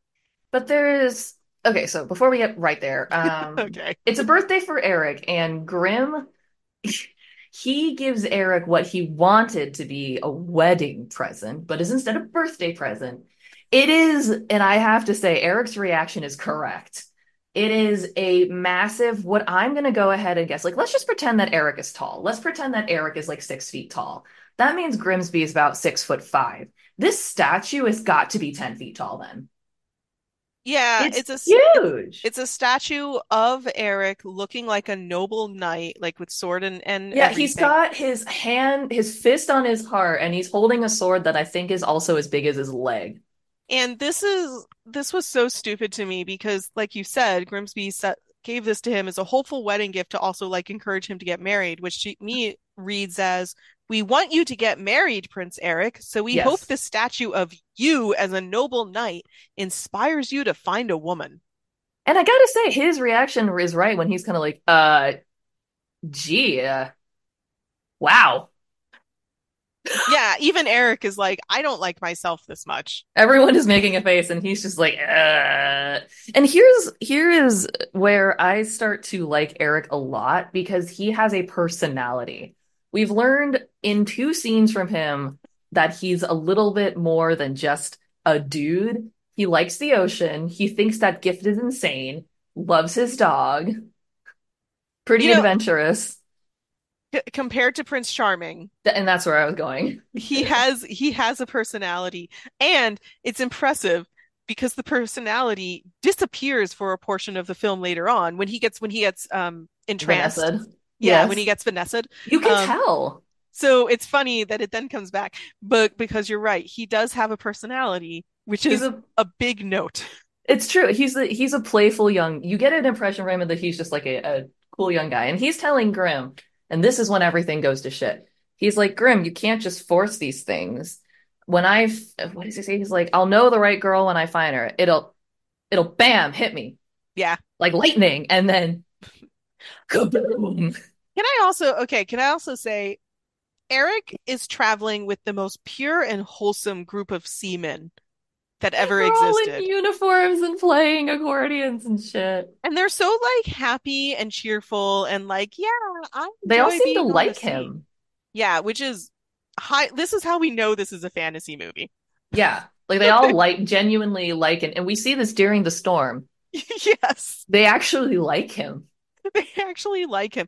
There's no if this were if this were uh, frankly if we were probably looking at the um is it Hans Hans Christian Andersen is the Yeah, the original? original. Yeah, this group of sailors would be absolutely terrible if a mermaid happened upon They'd eat her. their ship. They would they would eat her, they would rape her, I was gonna say they would fuck her. they would They would tie her to the front of their ship Yeah. But nope, we're in a happy Disney world, so everybody's cheerful and loving, and that's until the hurricane comes in. Yeah, and then an instant hurricane. That's another That's thing. also what I wrote down. Where is the storm? Where did the storm come from? Like, because, okay, here's Yeah. another thing. Eric, based on all these implications, capable seaman. All of them are. All of them. Did none of them scout? Like, why would you drop anchor anywhere remotely near a storm? You have to get clear of that shit. This is when we learned that they like to live dangerously. So what happened was everybody was on shore. They were like, I think there's a hurricane about to happen. Prince Eric, is this going to ruin your birthday? And Eric's like, no, no, no, guys. This is my birthday. Yeah, we're going out there. We're going to have a hurricane birthday. You tell none of your wives. But the thing is, though, that can't be true because the minute the guy says hurricane, they all freak out. Well, yeah, uh, yes. Well, realistically, none of the things that I'm saying are true. That's true. But I do also give a couple of credits to things. Prince Eric immediately runs alongside his crew. They He are helps. all, he helps. He is grabbing ropes, they are grabbing sails. And when here's and here's the other reason that I'm pretty sure that he knows what he's doing because there's a point where the captain gets thrown from the from the helm, Mhm. which I am not surprised about. That ship was vibrating like fuck. And Eric manages to get over there and get hold of it again. He manages to right the ship from listing, which is impressive. I wouldn't be able to do that. And then he grounds them on the rocks, knowing they've lost control of the ship because that's close to shore. Yeah, Eric is. I mean, okay, in this in this fantasy world and in this time period, it does make sense that an 18 year old would actually understand Mhm. how to control a ship. But it's impressive that a prince, Yes, that's the impressive part. yeah, would have all of this knowledge and actually be able to help. And not just have the knowledge, but be physically capable of doing it. Because that's also just like a physically hard job. So, so something that we haven't totally mentioned is, Mhm. um, while all of this is going on, uh, Ariel has managed to jump out of the water enough Oh, that yes. she's like hanging on. She To the climbed of up the the, um yep, she climbed up the uh I don't remember the actual title for them, but there's a name for those um for the ladders on the sides of ships. But she managed to get when before the storm hit, when they were still dancing and partying, she managed to get up to those and is hanging out looking. watching. Yeah, Yeah. she's creepy. But She's when the storm hits, she is hanging on. And at one point, you notice it's bad because she and Scuttle and everyone that's aquatic gets blown from the ship. Scuttle gets sucked up into the fucking void. Scuttle, Scuttle, I would argue, is not aquatic. That's true. I mean, like the sea creatures that are familiar with the elements Yeah, Scuttle, um, also should have been much more smart and and as a bird away. would have known that there was a hurricane coming. Like he Ariel, would have known. too. Ariel should have just dove far back under the water. Well, no. okay, Ariel, I can excuse a little bit because she's horny. There. Like she sees her crush and she's like, I just want to, I just want to absorb their essence while I'm while I'm here and hope they don't notice me.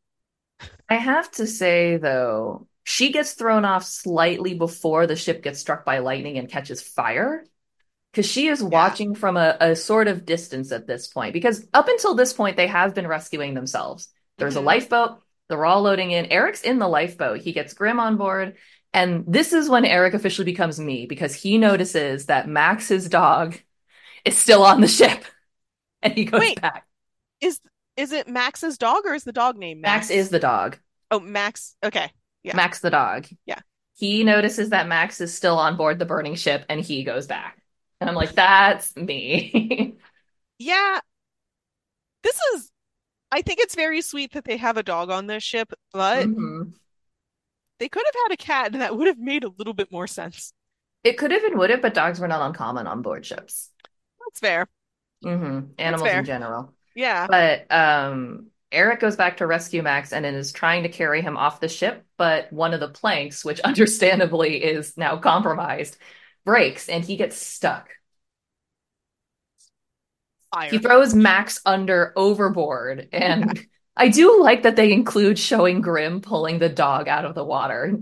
Like they show everyone working together in this thing, and there is a moment the ship explodes, and then you go down to the lifeboat, and every single one of them, including the crew, is in horror because they think Eric's dead. That's Yeah. what I mean. Like they all like him. They're all like, mm-hmm. I, I, okay, I do think that part of it is they all like him, but I think the other part of it is this is the a ship just prince. exploded. It's No, two. It's many things. If, if the prince is not found, we're all dead. Also valid, but yeah, the ship explodes. Do we, we don't, yeah. Well, it's because we see that they have fireworks and gunpowder on board because it's a ship in the 1800s. Yeah, maybe this wasn't a great ship to take out in the middle of a hurricane, but you know, But it's hard. okay because in this particular case, You have a there's a very pretty mermaid hanging out nearby, and she has spotted herself a very pretty prince. She has spotted herself a very pretty prince and she's sang at this prince and she's like, I'm gonna rescue this boy. Yeah, she went and got him and, and brings him to shore. Yeah. And then isn't that where as she's watching him um from further away, um Hmm. That's when up we that's when we get her like singing at him. kind of sort of. So at first, um, she's singing in his face, Yeah. and he wakes up. Um, she jumps into the water. Um, Grim comes and collects him, and that's when we get the iconic rock scene because she does a reprise of Part of Your World. She's, I don't know where. Yeah. Yep, that's where that happens. And then the big thing where she pushes herself up on her arms, and the wave goes whoosh.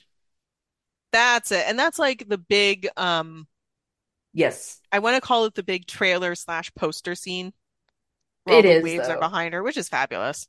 It's it is very iconic. Yeah, and also the scene that we definitely see that this is what I remember from the live action trailers. Yeah. That's kind of all I remember.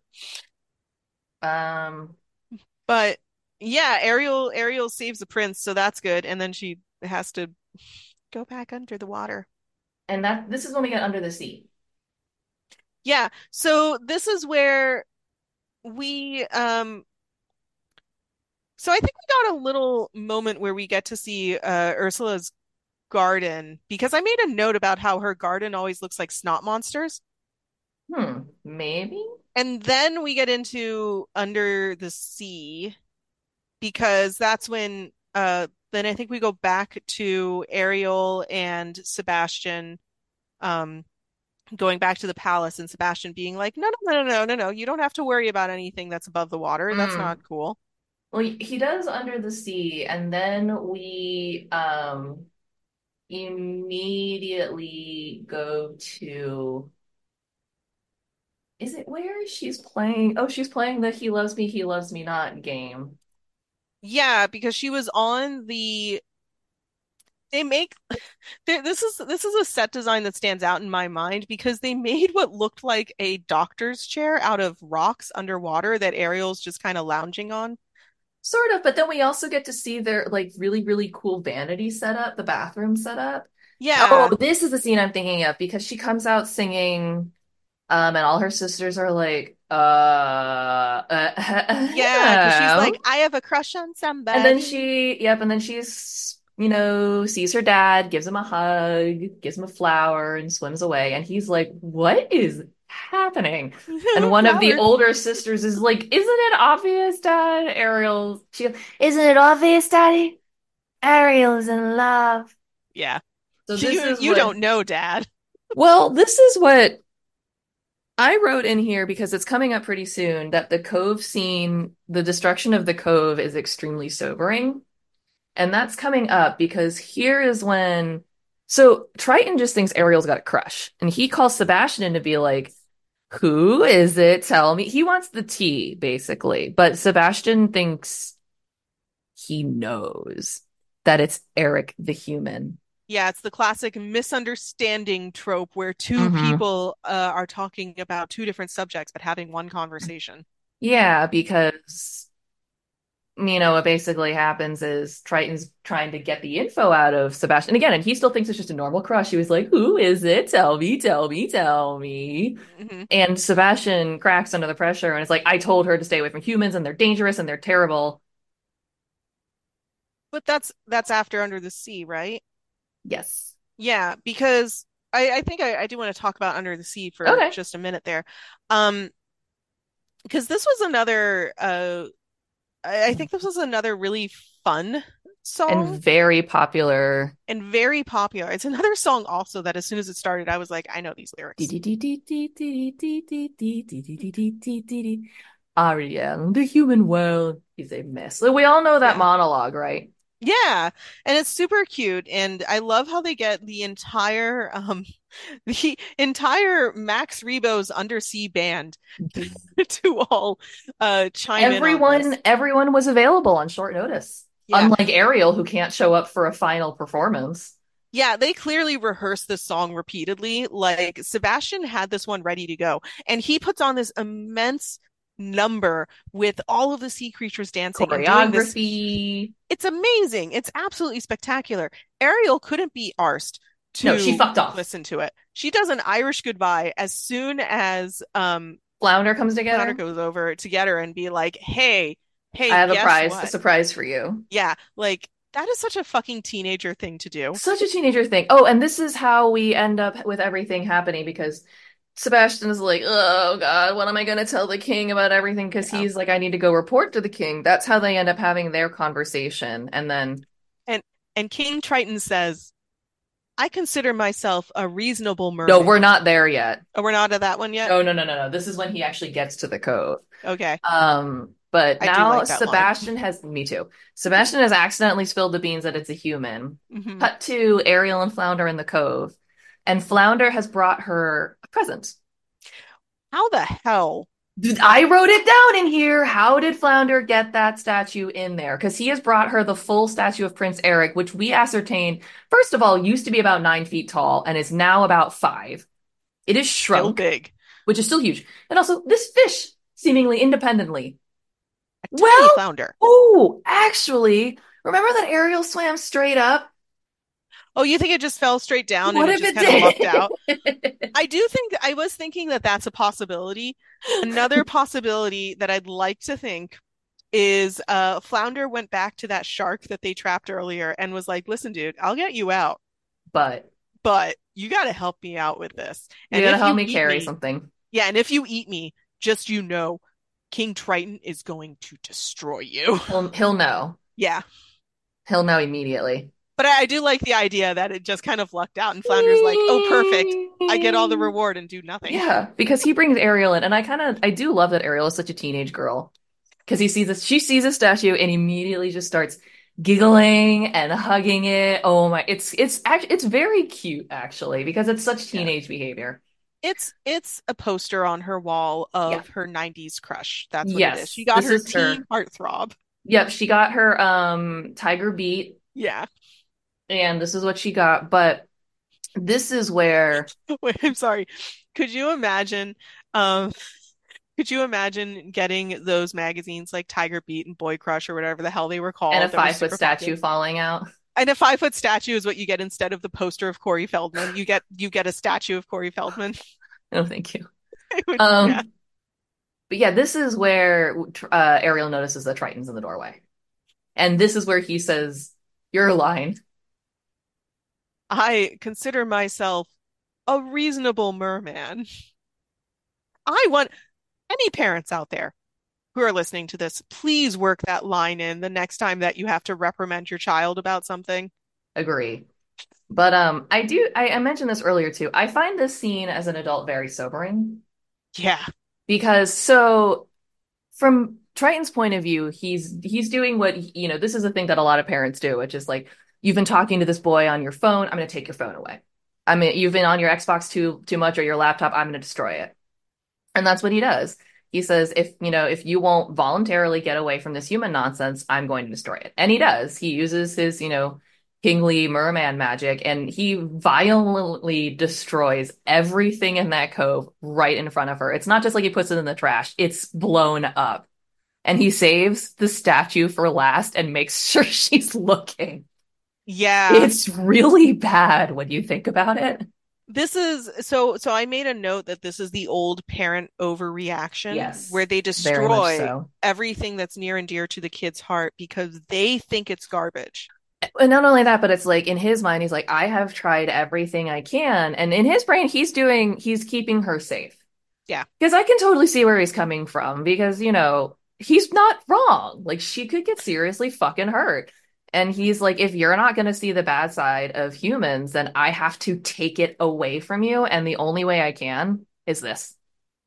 And Yeah. I I do have to say, going back to facial animation, there is, you know, you see the moment where Ariel just drops sobbing onto a rock. But then you get a look at Triton and you can see the anger leaving his face. And for a second, in animation, you see guilt and regret. hmm That's incredible. I I I greatly appreciated this as as watching it as an adult because as a Same. kid, I definitely related to the Ariel side of it and going, "Oh hmm my God, what a horrible parent that he destroyed everything." And that's pretty much all I could see. As an adult, however, I agree with you. Like it's really fascinating to watch um that facial expression change from I I have to do this to punish my child hmm to I regret everything. I think I I went too far. Right. Yeah. And like maybe in his brain, he's even thinking now, like, I could have left her the statue or like she could have had the book. Yeah. But, you know, in the moment, you know, and, and I think that this is really important. I thought about this too. And, you know, I was thinking about the times like my parents never, I, I have to say this, they never destroyed my belongings ever. My parents r respected me enough as a person where that that was not how they how, how they reacted to me. But hmm I I have had moments where they were like, we're going to take away this privilege or like you're not listening. And so we are going to do what we we we don't know what else to do with you. So we're just going to crack down. And as we can see here, you know, it doesn't actually, she hasn't learned the, a lesson that, no, okay, she has learned a lesson, but it's not the lesson he wanted. He wanted her to learn that humanity is unsafe. Hmm But what she learned is, I cannot trust my father. And that that's the question that I wanted to ask you is, did you ever have an instance with your parents where maybe they didn't destroy your stuff, but do you feel like they overreacted so far Yes. that their um yeah, so so because of their overreaction, that actually caused the wrong message to get through to you? Oh, sure. That's definitely happened. I think it's probably unfortunately happened to everybody where an overreaction caused I, I want to tell the story, but it's my brother's story. I just don't think he'll be mad at me for telling it. But like, okay, I'll. So my parents used to really overreact about marijuana to the point where when my brother was caught with it as a teenager, this for years plagued our house. I don't mean like one year. I mean years where this was like a constant undercurrent of tension in the house. And I was involved because I was living at home going to school at the time. They would like sniff him, my brother, when he was coming home to see if he'd been Uh, smoking. And they would come and talk to me about their worries about how he'd never be accepted into college or he'd never get a job, and blah, blah, blah. And it was just this constant undercurrent of crazy tension and mistrust. And it's sort of like, well, you didn't actually facilitate what you wanted hmm at Yeah. all, actually. I had a lot of these instances as a kid hmm where my parents would um try to teach me a lesson but went about it the wrong way and I could only focus on the punishment. Um, Yeah. I won't get into like a lot of examples because that's numerous and things that I don't fully remember, but one one instance that I do remember that I think was close to kind of a Little Mermaid situation is um, I remember my parents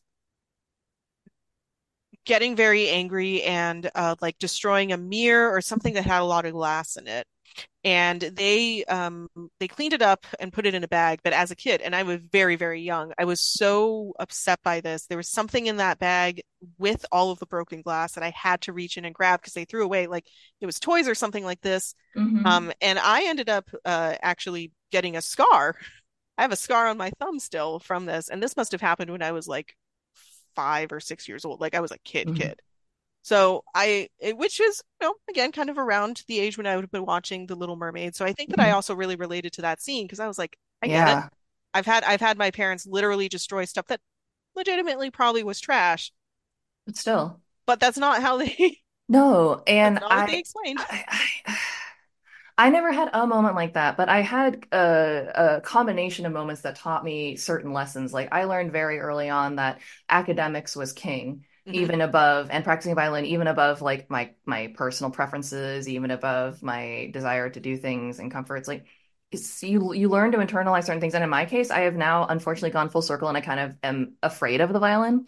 Mm, Like I don't want to play anymore. Like I, I I have such a hang up about dealing with my violin where it's like and if someone even hears me playing, it goes right back in its case because I'm just so hung up on the perfectionism of the whole thing. It's like that's probably not the lesson you wanted to teach me was to fear yeah. an instrument, but that's what I took away from it. And it's like I I don't have kids and I never plan on having them, and I can see where being a parent's really really difficult. But Yeah. you know, in this scene, I I think that it's a really interesting scene because it show and you know, and I know that some people are like, oh my God, it's so dramatic or whatever, but it's sort of like when you experience that kind of sadness or when everything, okay, I cried like that in the beginning of 2023 Mm, or the end of 2022 when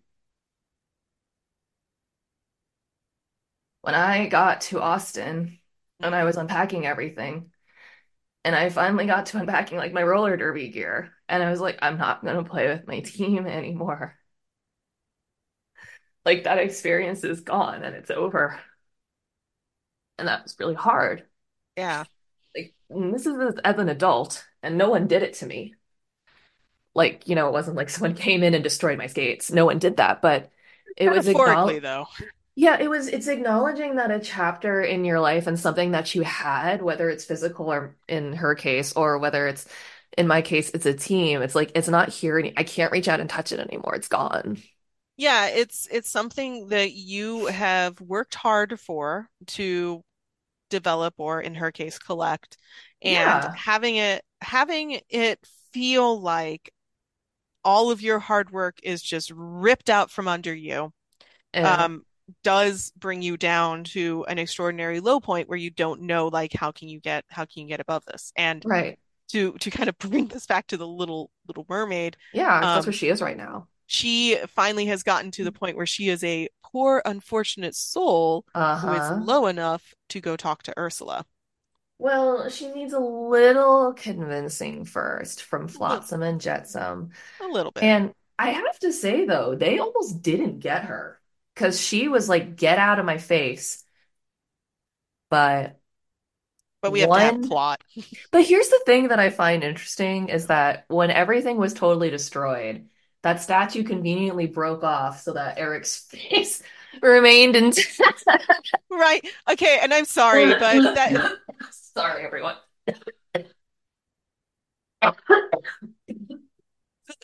The creepy can you It's just so having his face be a little scary. creepy It's really scary, actually. The first time I saw it, I was like, do you know those weird sun with suns with faces you can get at beach stores? yes I He do looks that looks like the sun with the face without the rays.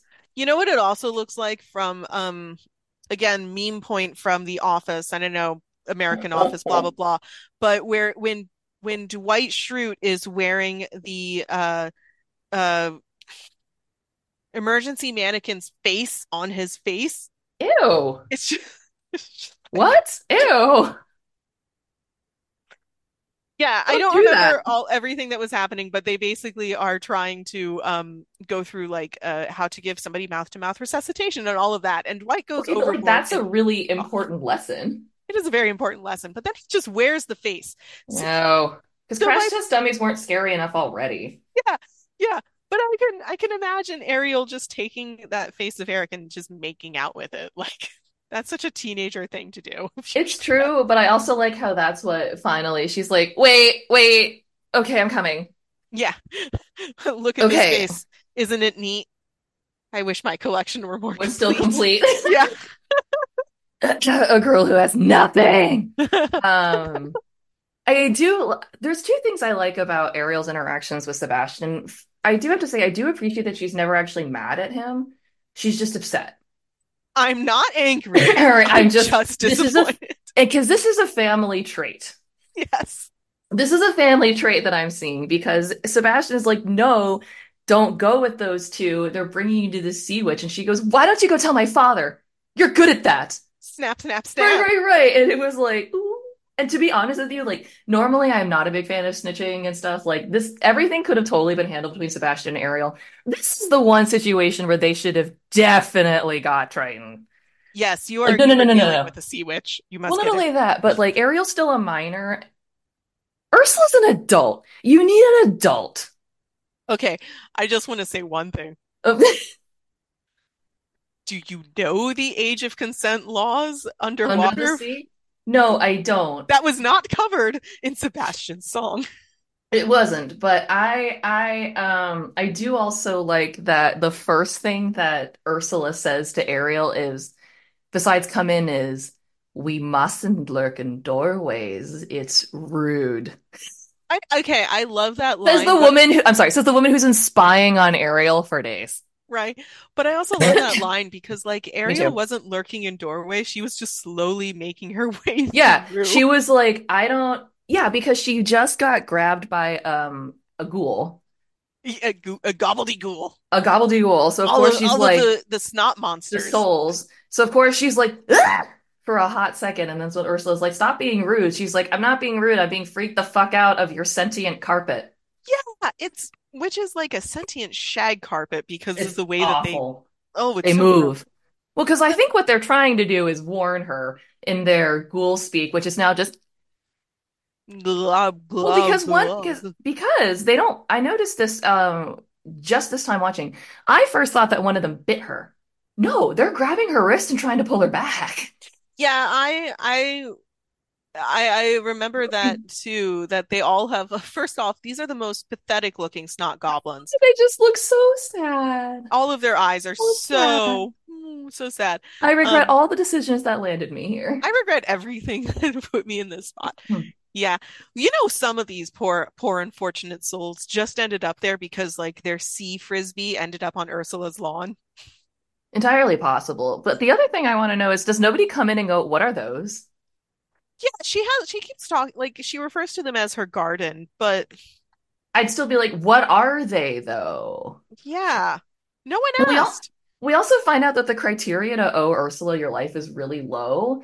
Because in some, like the first two examples that she brings, so she sings, by the way, why was this song not nominated for more shit? Um, Or Unfortunate Souls? I think because okay, so so what were the two songs again that were nominated? Was Under um, the Sea and Kiss the Girl. Kiss the Girl. Okay, I thinking about this, I think that it's because those two songs are more of a um entourage song where they have a lot of uh fun musicality and musical instruments kind of popping in and out. So it's kind of like a fun hoppy hoppy up upside song for I Under the Sea, and then this Kiss the Girl is still kind of like there's a lot. I don't know. I think this song is really fun though.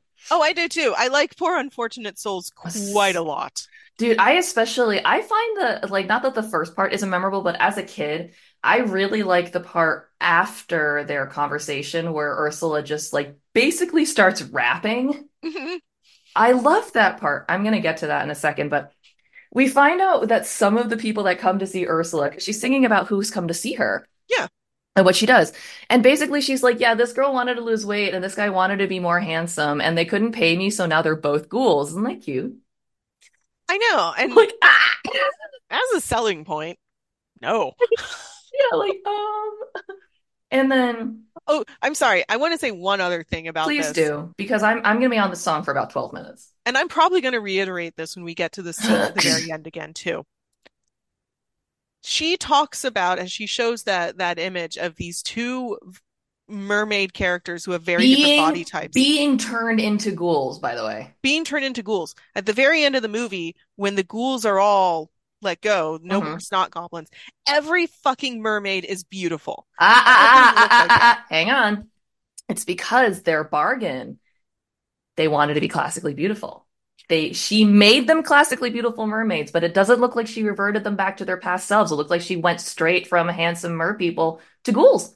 So this is my confusion then.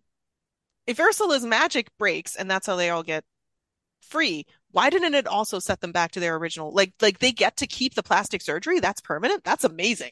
Well, I guess that that was the permanent part of the spell. That's amazing. I would just like all of my other dealings with witches throughout the centuries have have told me that any type of curse that they give uh give to you um reverts you back to your original state before you made Well, your deal be with them. I think it's because this was the payment. They couldn't pay whatever it was. So Ah, instead of removing the services, she's like, well, this is how you will pay me then. You will become goals. honestly, they luck they then they got They a really super lucked deal. out. But also, how long have they been there? How long have they been there?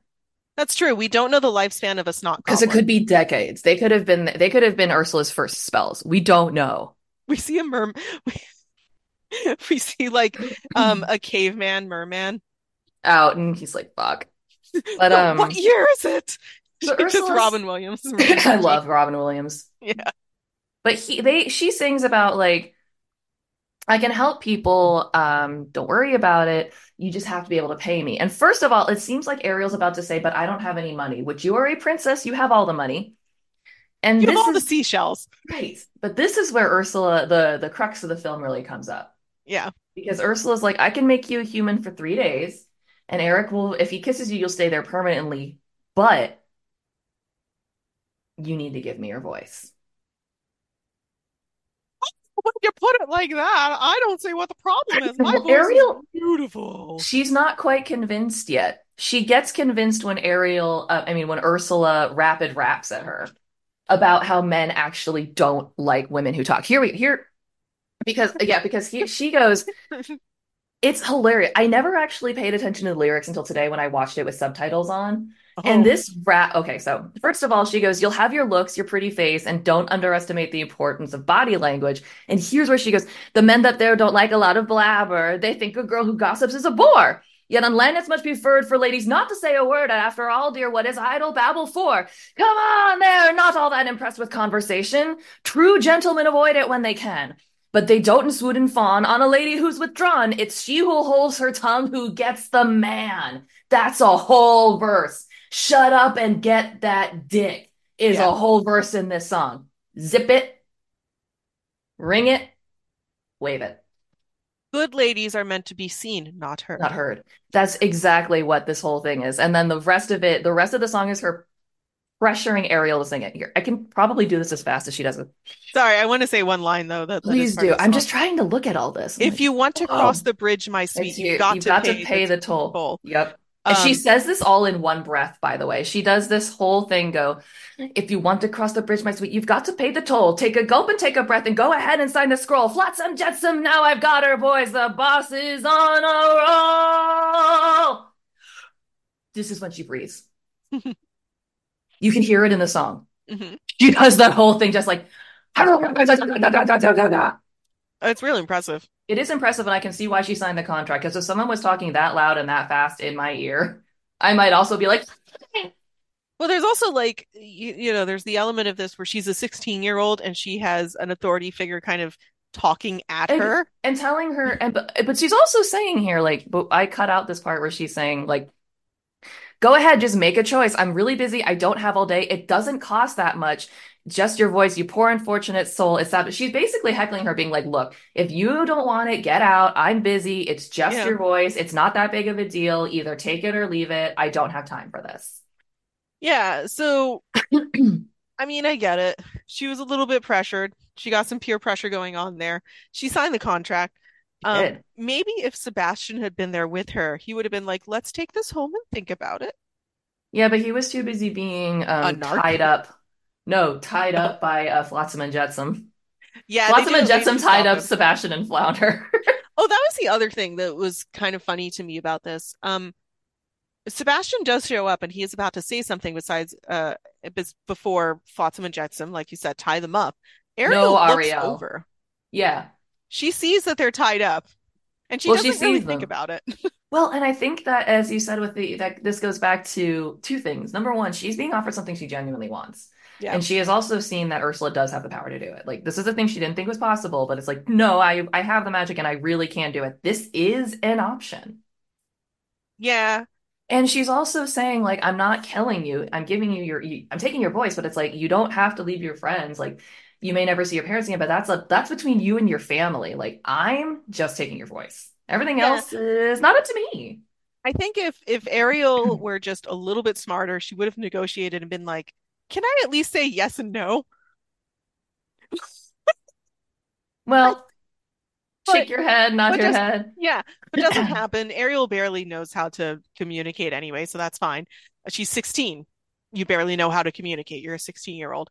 Um, she also might have wanted to think about how incredibly unrealistic it is for to to get somebody to fall in love with you in three days. But I guess she fell in love in about two seconds. Yeah, it was very quick because she's like, immediately. Yeah, this is a long weekend of potential romance, but I, I would argue that if if I were hanging out with somebody for three days, um, I might give them a kiss. I couldn't tell you if it's true love's kiss. No, and she knew she loved him um after just getting the statue. Yeah, she's real lucky that Eric did end up liking her because this movie would have gone very sideways if Ariel showed up and Eric was like, "Oh, I'm not into women. Thank you. But lucky for him, it, it- for her, it is. I'm into Grimsby." That's our that's actually our deal. He's he's my uh lifetime partner, my lifetime butler. My life, my life partner. Thank you, thank you. Um, but yeah, um, she signs the contract. she signs the contract because frankly, Why she not? couldn't afford not to. It's true, and I also like that Ursula starts the spell now, not and doesn't give her an air bubble or anything. They're at the bottom of the ocean, and she's like, "Good luck." I know, like good good fucking luck. Um, sorry, I just want to I just want to ask why why the Jonas Brothers to choose to do a cover of Poor Unfortunate Souls? I don't know on what the the rest of your Gally keep talking because I'm gonna be busy for the next five minutes. Trying to watch this. It just makes no Uh, yeah, no, I'm listening to it right now Yeah, but but they have them doing a cover of it. in front Um, of a a pool. a pool. Um, but I have to say, God, they're so young in this. but but just the just the concept of a man or a boy singing this song, including I'm assuming they're going to They weren't the kidding when they called me kind of strange. I'm going to assume that they are including the funny. part where they talk about the men up there don't like a lot of blabber. I'm just Oh, saying, wait, wait, wait. I'm gonna. you're to Yeah, they are. They, they, they, they do. Okay, so we literally have Disney mansplaining to us. Joe Jonas is right now telling me that the they think that girls who gossip is a bore, Disney, I and don't uh, think Nick this was a, Jonas is uh, taking off his shirt. I don't, I just, I feel like this might have been I need to leave this. a little bit of a miss. I told you a while ago that um they also did um Hilary and Haylie Duff version of We Are Siamese. Like Oh, there's a lot of really strange misses in here. There's a lot of like bizarre choices. I'm just saying, I, w- Disney, you guys have enough lawyers Also, I I we just now have gotten to Ursula casting her spell, and we're about to come up on two hours. Oh, I'm sorry. Just- I I kicked my headphones off. I don't know how you can do that. I stepped I on the cord. I Oh, stepped on the cord. Sense. Your leg did not, I did not watch your leg go up high enough. No, no, I didn't herky or anything. You didn't showgirl kick your headphones off your. No, I didn't. No, you're right. We we have we have been chatting for two Two hours and our. Little Mermaid doesn't even have legs yet. No, I think we're only halfway through the movie, so I think that we should do we should do a two-parter on this and actually make it a real two-parter, unlike last time where we just stopped recording for a second because I needed a pee. Like a proper outro because we have gotten about halfway through the movie. Guys, we need about a week uh for us to pee and then we'll come back. Yeah, but I mean, we can actually like I think that we're in a reasonable place to like kind of tie things up right now because this is I think this is where the movie does its really it's like a it's this We're is the end of the next first act. act. Yeah. Yeah, this is the end of the first act because, you know, we've met all of our main characters. We've met everyone that's going to come into play. And unlike in previous Disney films, I do have to say like everyone from the romantic lead to the side characters does have a personality. You know, they've they've invested the time clearly into this movie with character development, even for characters like Flounder and Sebastian, who Mhm. don't actually say a whole lot, but are important. And you know, Eric as a romantic interest isn't just like, oh, look, cute boy. He has a bit of gumption to him, a bit His of personality. it, well, it's exactly that. You know what I mean? Yeah. Yeah. Well, I agree with you. Um, this is this is the right spot to pause, uh, because I'm pretty sure that our next conversation really has legs. You're welcome. The silence is deafening. No, I was laughing, but I, you, guys couldn't see. I had my sweater up in front of my face. I'm weirdly tactile and sometimes like to do that, and I was just laughing too hard. I was laughing Um, quietly into my sweater. Well, guys, as you may have guessed, next week we're going to be continuing to discuss The Little Mermaid. Wee. So, uh, if you haven't already, um, watch the movie, watch the second half of the movie, uh, and tell us your opinions on which version of a mermaid do you prefer? The part with a human half on the top or the part with a fish half on the top? Your call. Your But call. It's been a while since I heard the dogs, and I I need to go make sure that they're not on a burning ship. That's very important. All right, I'm gonna go check on that. So long, Glamour Boys. So long, glamour boys. Damsels Who Discuss is created and produced by Crow's Nests Podcast. Your hosts are Gally Articola and Alexia Thirumalai. You can find us on Facebook at facebook.com slash damsels who discuss, all one word. On Instagram at instagram.com slash damsels who discuss, all one word again. And on Twitter at twitter.com slash damsels who disco, because Twitter has a character limit. Or you can also email us at damselswhodiscuss at gmail.com. So long, Glamour Boys! So long, glamour boys.